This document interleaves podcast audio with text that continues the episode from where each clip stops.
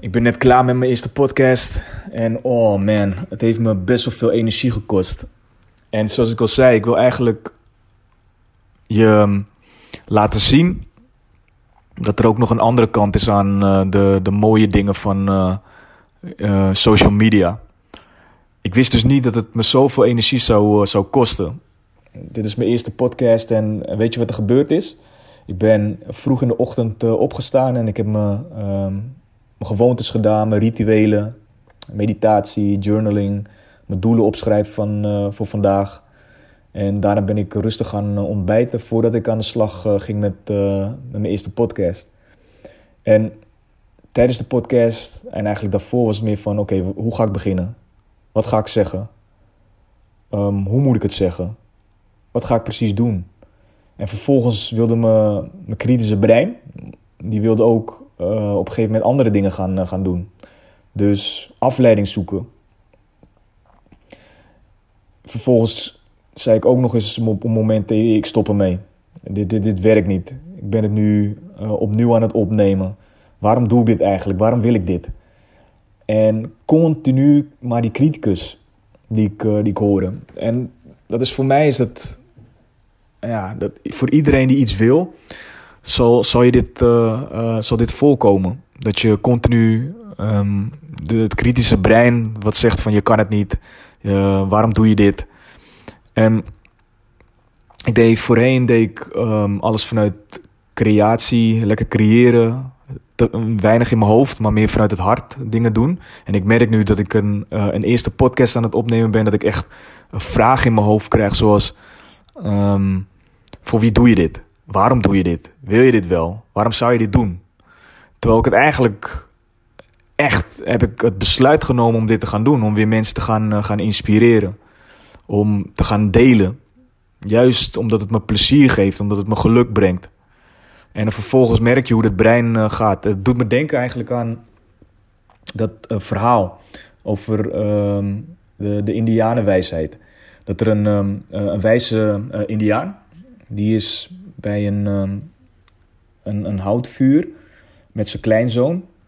En op een gegeven moment vertelt hij over de innerlijke strijd die bij veel mensen uh, van binnen gaande is. Um, dan zegt hij tegen zijn zoon: Mijn zoon, deze strijd is eigenlijk een strijd tussen twee wolven die binnenin ons allemaal huizen: een zwarte en een witte. De zwarte wolf vertegenwoordigt het kwade. Hij is boos, woedend, ontevreden, jaloers, uh, bezorgd, verdrietig, bang, arrogant. En hij zit ook vol uh, zelfmedelijden, schuldgevoelens, spijt, valse trots, uh, minderwaardigheid, leugens. En alles draait om zijn ego. Hij zoekt ruzie met iedereen, want hij vertrouwt niemand. En daarom heeft hij geen, uh, geen echte vrienden. de witte wolf, die staat voor het goede. Hij is vriendelijk, doet niemand kwaad. Hij geeft vreugde, vrede, liefde, hoop. is welwillend, empathisch, vrijgevig, compassievol en ook behulpzaam. Hij leeft in harmonie met de, met de wereld om hem heen. En hij vecht alleen als het nodig is. Hij zorgt voor de andere wolf en is trouw aan zichzelf. En daarna uh, zwijgt de Indiaan. Zodat zijn kleinzoon eigenlijk een beeld kan vormen over deze wolven. Vervolgens zegt hij: Iedereen heeft die twee wolven in zich. En beide willen de baas zijn in mijn denken, doen en laten. En de kleinzoon denkt even na. En vraagt vervolgens: Welke wolf wint er? En de Indiaan die antwoordt: De wolf die jij voedt. De wolf die jij aandacht geeft. Want alles wat je aandacht geeft, groeit. Aristoteles zei het al 300 jaar voor Christus. Alles wat je aandacht geeft, uh, groeit. Dus ik had een keuze kunnen maken om te zeggen van oké, ik geef de aandacht aan het kritische brein. En ik stop op momenten dat ik eigenlijk wilde stoppen.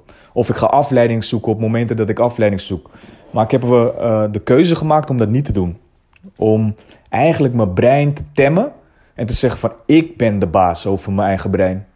En niet het ego, wat continu maar aan het praten is tegen me om uh, uh, ja, eigenlijk ervoor te zorgen dat ik, uh, dat ik ga stoppen. En weet je wat voor gevoel ik nu heb? Nu heb ik een gevoel van blijdschap. Dat ik denk van oké, ik heb het toch gedaan. Dit voelt goed, want nu kom ik in momentum. Nu ga ik even rusten. Um, ik ga even naar de stad. Vervolgens ga ik ja, even wat eten. En daarna ben ik weer lekker creatief bezig om morgen opnieuw een podcast te gaan, gaan maken. Dat is hoe het gaat. Dus, mooi leermoment. Ook, ook voor mezelf weer. Doorzettingsvermogen heb ik vandaag geleerd. Wilskracht. En het temmen van, van mijn brein. Super mooi.